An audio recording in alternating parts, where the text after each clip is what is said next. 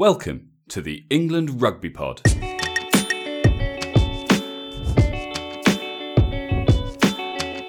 Thanks for downloading episode 137. There's three drop out, five more drop in to England's current training squad, with the opening warm up game against Wales just around the corner. You're listening to the England Rugby Pod, the rugby podcast that believes England will win the World Cup in 2019.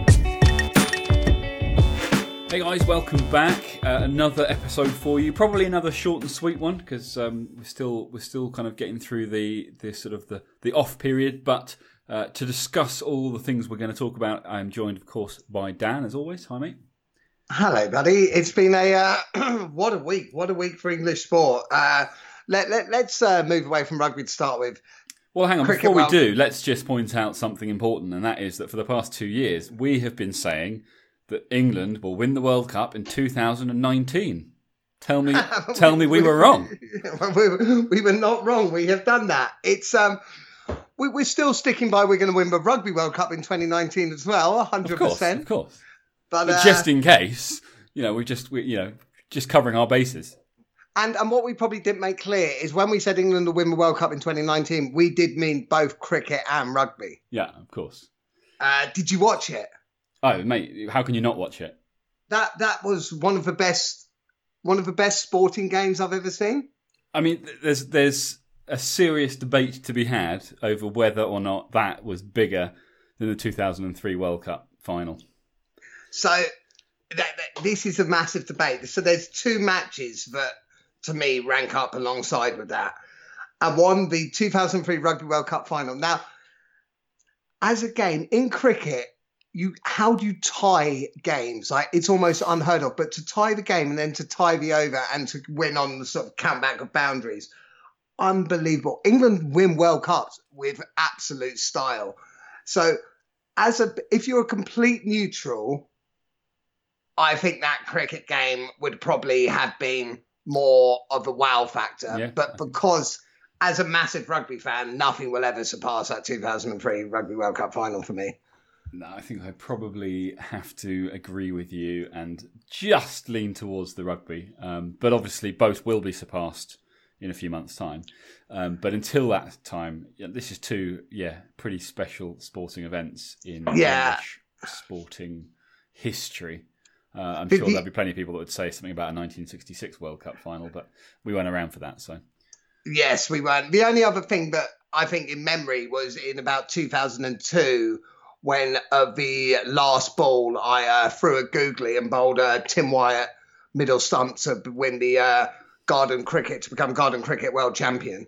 I was there, so, and you've never thrown a googly in your life, mate. It was a googly. Took out Wyatt's middle stump, and, and, and, there I was, world champion Garden Cricket. Thanks very much. Uh, okay, I mean, we'll, we'll maybe that was up there, um, but yeah, mate, it was a, it was a pretty special day, and um, it, just, it was an emotional one. It was like you know, one minute you thought we got it, and then it was gone, and then it was back, and then it was gone again, and you know you were kind of up and down and up, and it was it was just it was just amazing to watch. What a spectacle! I mean, if you were lucky enough to have tickets to, to see that one live, um, that's that's something you're never going to forget.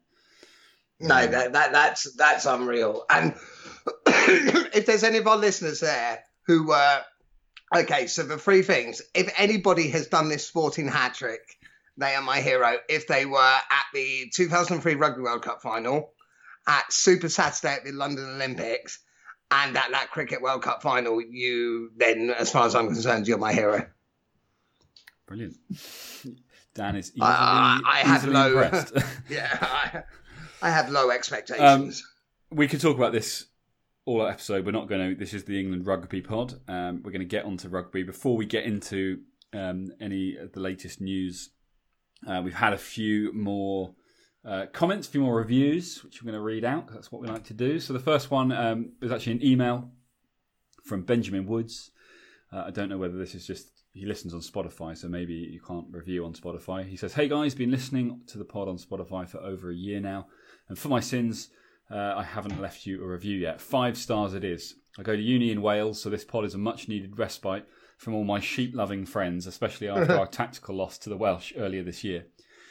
I think this is that it's the right call to have Daly as our first choice fullback uh, because if we find ourselves in a tight game, then a huge boot of his might just be what scrapes us a win, just as another man's scraped us through a game, uh, albeit in a different situation, back in 2003. Nice, nice reference. I have to admit that the props is not my area of expertise, so when I listened to the previous podcast, I failed your Easter egg prop test. I therefore bow to your superior, superior prop knowledge. Looking forward to your podcast leading up to our 2019 World Cup win and the podcasts thereafter, as the podcast that believes England will win the World Cup once every four years forever. So farewell for now from a fellow rose tinted chariot riding Jerusalem building rugby fan, Ben. Wow, that's awesome. That was what a great review. That that's a great review because obviously it agrees with us, and anything that agrees with me, I think is great. But actually, that was I, I really enjoyed that. I think that was very well written, very well put. And you know, thank you. Sorry that you that you missed our Easter egg test, but um, you know, our, our prop knowledge is pretty superior.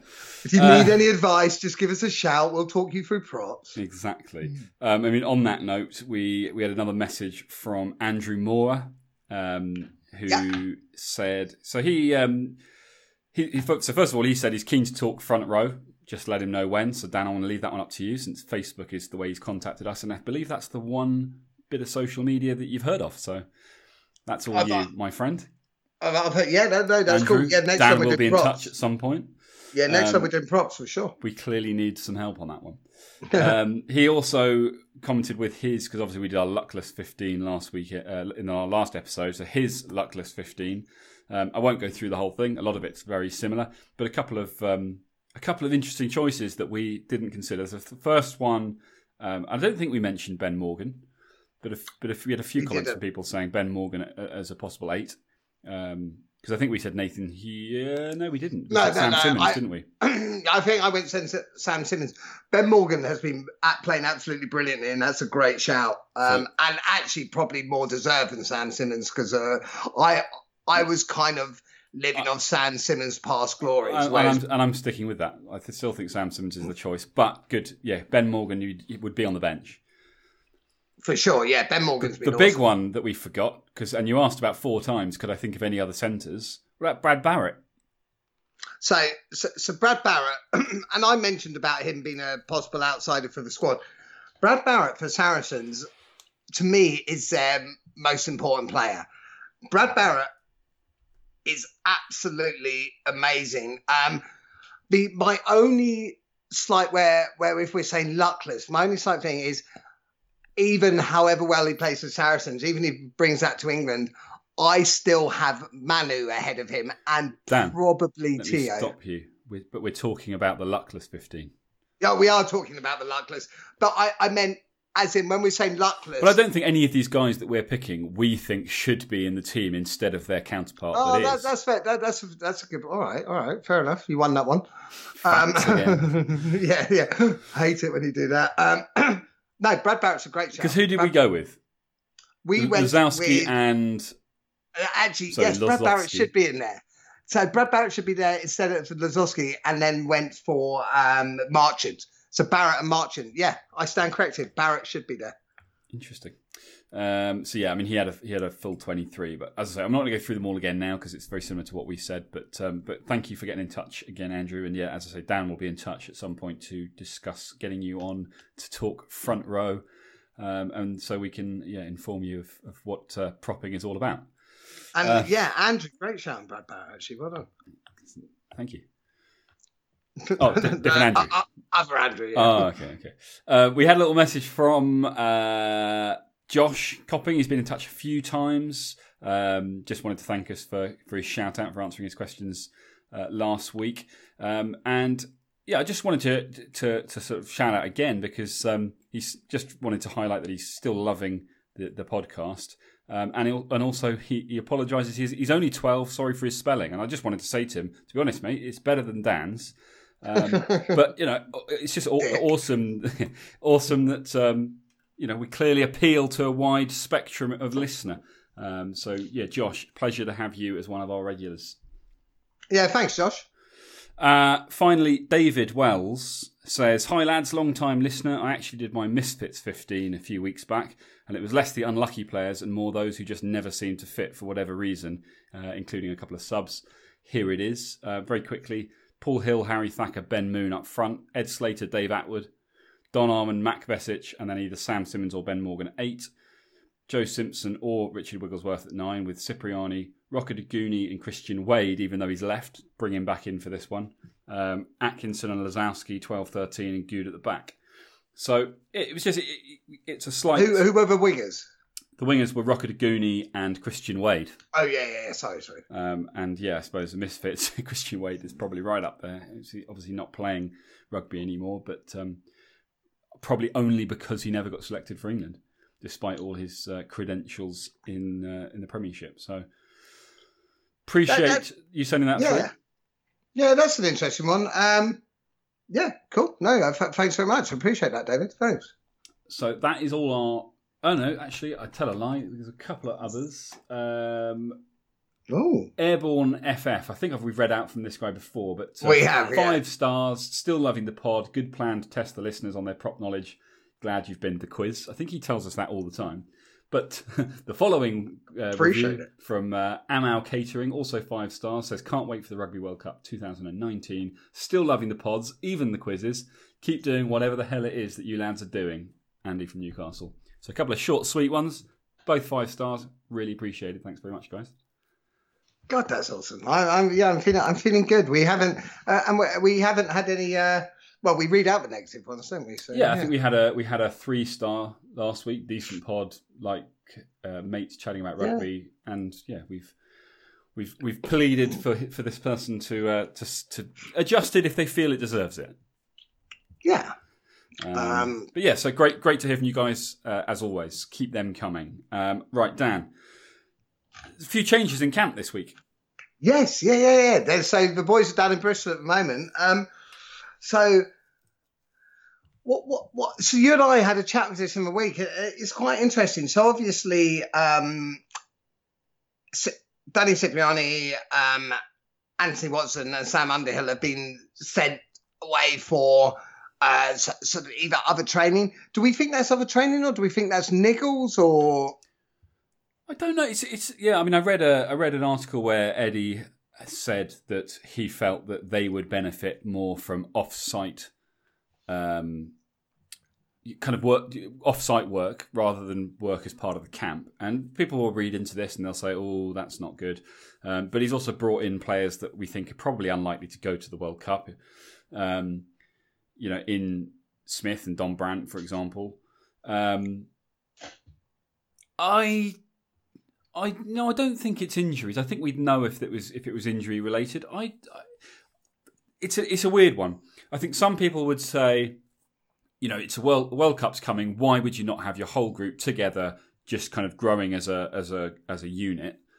Um, and I sort of feel like in some ways this is a positive because it really it really seems like Eddie Jones is looking at every individual for his squad on an individual basis um, which I quite like. You know, he's seeing what's best for each person. You know, I don't know what the things are, but maybe he said to Anthony Watson, "I need you to go and get quicker. You know, go yeah. go and shave half a second off your hundred meters or sixty meters or whatever it is they do." Um, and therefore, he's best off going somewhere with a specialist sprint trainer to go and work on that. Maybe to Cipriani, he said, "I want you to go and work on your kicking." I don't, you know, I don't know what the things are, but whatever it is, he, he's clearly looking at these guys as indiv- as individuals. And to be fair, we're still in what 40, 41 man squad territory. Um, I, I, think, or has he dropped it down? I think, I, no, I think we're at forty at the moment. Forty, you know, but we know that it's got to be thirty-one, so it's not yet the World Cup squad anyway. Hmm. Um, mm. So, yeah, I mean, is he bringing the likes of Smith, Don Armand, Mike Brown? Great example. We've got so so much strength in the back three. Is Mike Brown in there because with Watson out doing whatever it is he's doing, he he needed an extra back three player to well, form part you've got Ollie, camp. Ollie Thorley as well. Thorley is in as well, so he's brought two two uh, back three players in, taken one out. Um, does that so, does that mean that Cipriani possibly has been looked at as a as a back three cover, or certainly as a so, fullback cover, maybe? No, I, I don't think so. So what what was interesting to me? There's a few parts here. So if you look at perhaps a Marcus Smith, Don Armand, they almost seem like straight for straight replacements. Those three are, are away, like Marcus Smith, Cipriani, Don Armand for Underhill, Brown for Watson. they almost seem like for like replacements. Those three are away working on stuff. So we, we still need those positions covered for training camp, you, you know, be it two teams running out. Yeah. But what what I found interesting, and perhaps, and I, I think it was sort of you that brought this sort of more to my attention, was I remember once hearing James Haskell chat and saying that when, it came to coaches, often there might be a coach who would say to, to him or to another player, This is what I really want you to work on. And and I think if you work on that, it could improve your game by however much. Um, fill in the blank. But what he would, but then what Haskell would say is because obviously you're training as a team, you have to train sort of team events. So although he's been told, for argument's sake, work on the ruck, I'm not saying that at all, is what I said. If the team requires there to be work on lineouts and mauls, he never got the chance. So I kind of agree with you. If Eddie Jones had said, like, you know, to these three, like you need to work on that, and then sent them away specifically to work on that. I agree, that's a positive. Mm. I think because then they can purely focus on the area that Eddie Jones really wants to see them improve to make them that much more rounded, better player. Which, if you're in a camp as a whole group, you can't just focus on that one player necessarily. So, 100%. I think it's, it's important to, as well to remember that um, you know this this training these training camps are not they're not to get England ready for the warm up games. Obviously, that will be part of it. You know, the warm up games start in what three weeks on Sundays, just over three weeks, uh, Yeah. with England against Wales at Twickers. Um, but that's not what these training camps are about. So there's still plenty of time for the whole kind of group bonding once he's worked out what his team looks like. But if he needs Watson to add a half a pace of speed, if he needs Cipriani to, um, you know, just improve his kicking or his tackling or whatever it might be, you know, if he needs Sam Underhill to just go and get a bit fitter, or you know, it makes far more sense to say to those guys, right, we've got the, the you know, they've got plenty of money. England rugby, so you know they, they'll fund it and they'll send them off with a specialist to go and work specifically on that one thing, so that when they come back, you know they're, they're then ready, peaking at the things they need to peak at to, to then to then join the, the wider squad. So I, I don't think it's a, a negative either. I think it's a good thing. I think it's you know for those who are sort of you know will he won't you know having the will he won't he debate regarding Cipriani, I think it's a positive. Why would you? But you know I kind of think if he was just going through the motions and wasn't really thinking of selecting Cipriani when the time came, he'd probably just keep him there doing what he's doing and then just drop him at the last minute. Whereas this to me feels like he wants him, but he needs something from him to make it happen. so, so that was going to be exactly my next question to you. The fact he's investing that in Cipriani, do we think, uh, uh, obviously too early to call, but I'm going to ask you to make a choice. Do we think Cipriani, he's looking at Cipriani as part of that World Cup, that final World Cup squad? Yeah, but we put we put Cipriani in our final World Cup squad. Yeah, yeah, You absolutely. know, I think I think he is.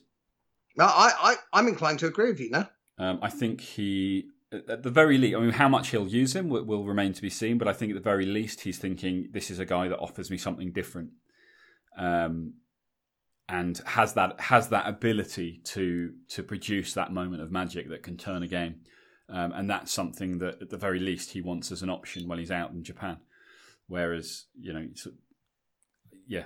So, so and, and I and I think it's exactly that. I think you know we're seeing him investing in individuals. Um, because those three, I mean, Underhill, hundred percent, we want him involved. Watson, And- and- we're fairly confident we want him involved, and Cipriani, Yeah. we've been saying for a long time that we want him involved.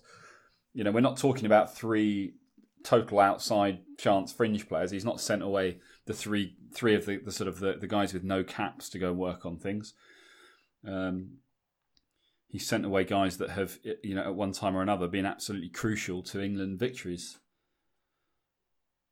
Yeah, exactly. So this is this is where it's starting to become And also, sorry, just don't forget, he, he also two weeks ago sent Kyle Sinckler away for a week, and then brought him Yeah. back in, and he's clearly going to be one of the, you know, one, you know, if not the first choice, he's up, he's up there.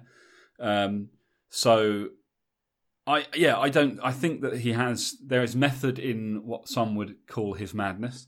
Um, I think it's a positive. I think it shows far more interest in the individuals that are forming the squad, and and it, to me, it sounds like the sort of actions you'd see from a guy who's been given the task of winning a World Cup, and he's doing everything he needs to do to make that possible. Um, whereas uh, it would be very easy just to go, let's get a group of 40 people together. We'll, we'll train every day, have a laugh in the evenings, basically have a bit of a jolly, which is probably taking things away from what's happened in the past. But it doesn't need, you know, it becomes too, it almost becomes a clique then. I think this also, it creates that, um, that kind of competition for, for places as well. You know, he's got a few people coming in, a few people going out. He's mixing it up all the time. No one's quite sure what's going to happen. It keeps people, you know, on edge, which you want until that time when you pull the pull the trigger and say, right, here's my squad. You guys are the ones that have come out the other side. Um, so yeah, I, I choose to believe it's a positive, Dan. No, I I I agree with you, and I think after we spoke in the week, I, I sort of agree even more. It's um so this week they're down in Bristol, and then I believe they're off to Italy to Treviso, I think, for some warm weather training. Yeah. Um, which I assume everyone will be back together for. Um, and you would I think, assume... yeah, you would think you bring all of these guys back in and take a and just take a bigger squad with him. Although, to be honest, I would, I would, I would expect Smith, Thorley, Don Armand, Brown, and Dunn, who are the five he's brought in, probably to be sent home. So, so Dunn's the interesting one the fact he brings he's brought Dunn in at hooker makes me think that there might be a niggle within one of the hookers because you've already got three pretty useful hookers there. You've got Singleton, uh, Cowan-Dickie, and Jamie George. So the fourth hooker, I would imagine, is maybe because there's a niggle going on with one of the others, which yeah, that's, possibly. That's speculation, but that that seems to make sense to me. So that'll be interesting to see how that plays out. Um, uh, yeah, I agree. Um, but I, I would expect, I would expect that the team he takes abroad for the warm weather training, the squad he takes abroad, is a much better reflection of, of where his head's at. I think if he doesn't, you know, I think if he leaves anyone out that we were expecting to see involved, that would then be a bit strange because it's the whole point of that is to become accustomed to the temperature, right? Yeah, so you, you, can't. Need, you need everyone who's who's a realistic shout to to to benefit from that. Of um, course, yeah. So yeah, it'll be very interesting to see if anyone significant is left out when he selects that squad. Because when are they going there? It's after uh, the first game, isn't it? What going to Treviso? Yeah, I, I think it's next week. Oh, is it? Yeah, okay, I, so... they're doing the warm weather before before the uh, warm up matches. So I, I think I oh, think fine. Well, so we should we should know pretty soon. Maybe we'll or, get a report or in back the next, next few episode. weeks. Certainly, yeah. yeah. Um, interesting one. I'm um, just just quickly bouncing back. Uh, I forgot to mention from Andrew Moore's um, message. He also suggested that we do a, uh, a, a luckless World 15. Now, whether or not we're going to have time, because obviously things are about to kick off, but we may we may do. So we might well look at that because I know there's there's there's a lot of significant injuries, and I imagine the team that you could create um, from from those, you know, if you if you're including injured players, would be pretty uh, pretty special. But um, yeah, good good idea, Andrew. We'll look into that yeah, that would be that would be interesting. Like you say, I, I think that would take some research because as much as anything, we how up to date are you with uh, the sort of injuries and luckless with uh, within the other nations? Well, I mean, I'd have to do some research. yeah, fair enough. That's what we're fair here for, Dan. We're doing the research so our listeners don't have to. That that does make sense. Otherwise, we're claiming that we have ultimate knowledge um, and I think our Easter egg challenge proved otherwise. I, I, I, think it may well have, yes. um, just uh, we haven't discussed it for a while, but um, I wanted to bring it up just because it's front and centre on BBC right now. But um, Billy Vunipola um, obviously got himself in a bit of trouble with his reaction to the whole uh, Israel Folau situation, um, and you know I just want to kind of pay my respects to him for coming out and saying that you know, and saying what we kind of wanted from Folau, which is that you know, no, it's this whole idea that no one's saying you can't have your opinion, whether they mm. whether people agree with you or not. It's it's about respecting you know, the time and the place for sharing it and everything else. He's basically come out and said he regrets he regrets what he what he said. He regrets his support of Folau because he feels like it was selfish because it put pressure on his team. It, it impacted on his on the team around him. Um, you know, and he didn't. He doesn't want that. He doesn't want to be you know taking anything away from what they're what they're all there to do, which is the rugby. And so he kind of was uh, just just apologising basically for not thinking before he spoke. Um, and you know, I think that's exactly the response we we would I would have expected to see from this whole scenario because you know whilst I personally don't agree with what Folau said, uh, I I respect that there are people who will, and that's fine. But it's a time and a place, and you know.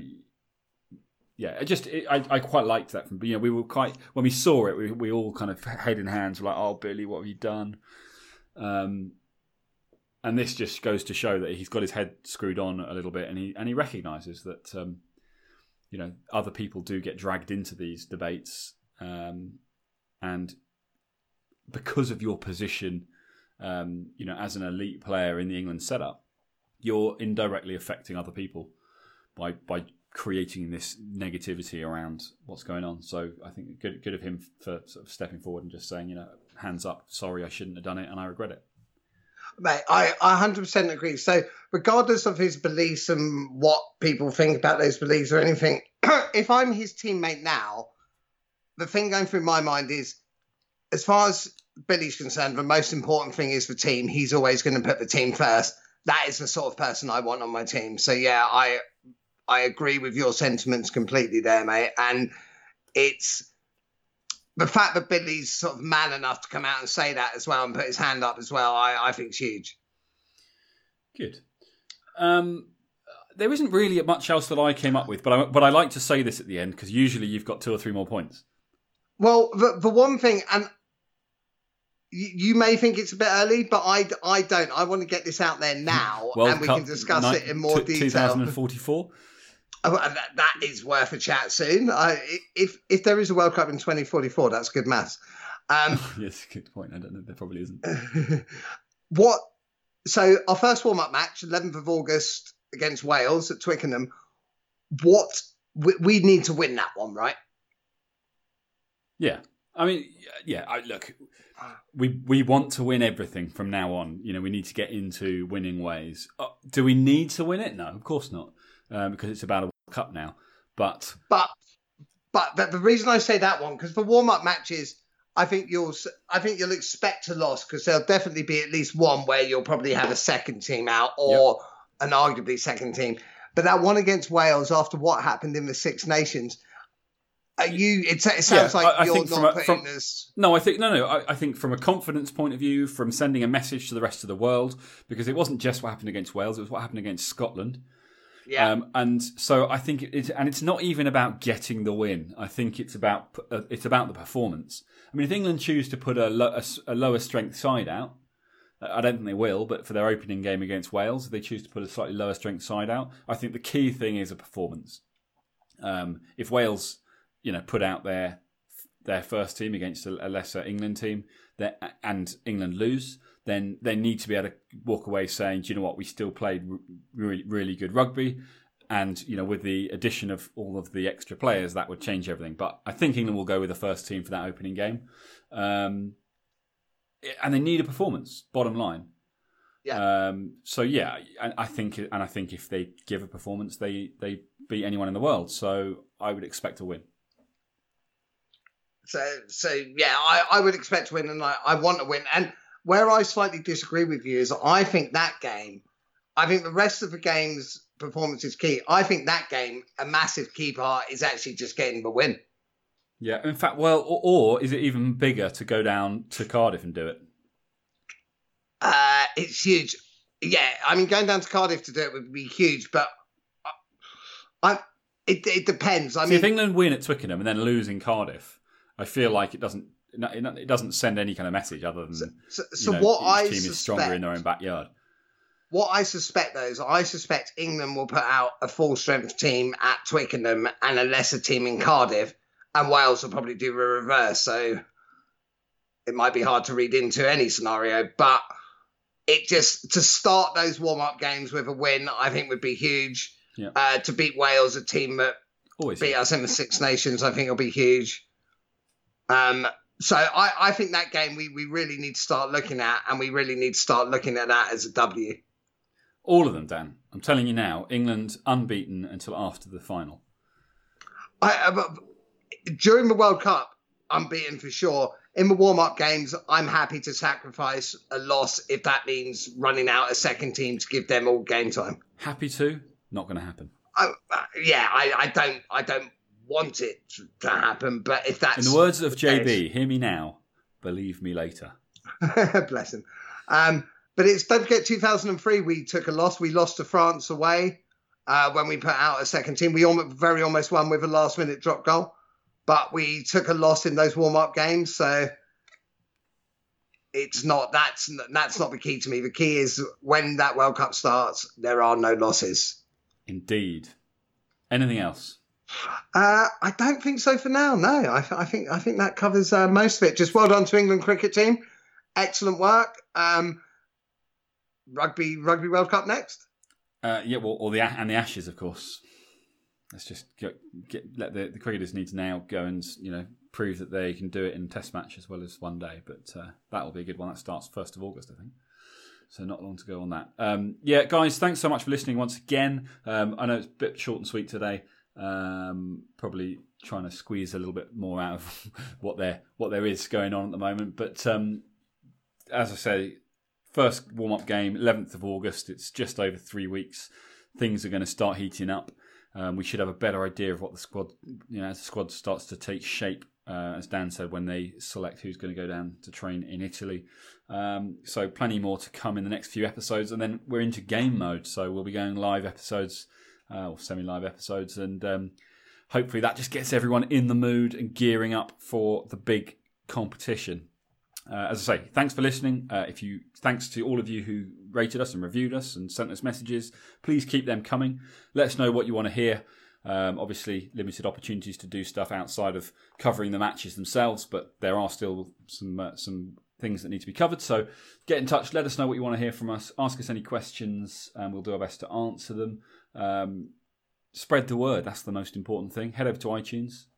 Um, you can reach us on social media at England Rugby Pod, or you can email us englandrugbypod at gmail.com, and we will catch you next week.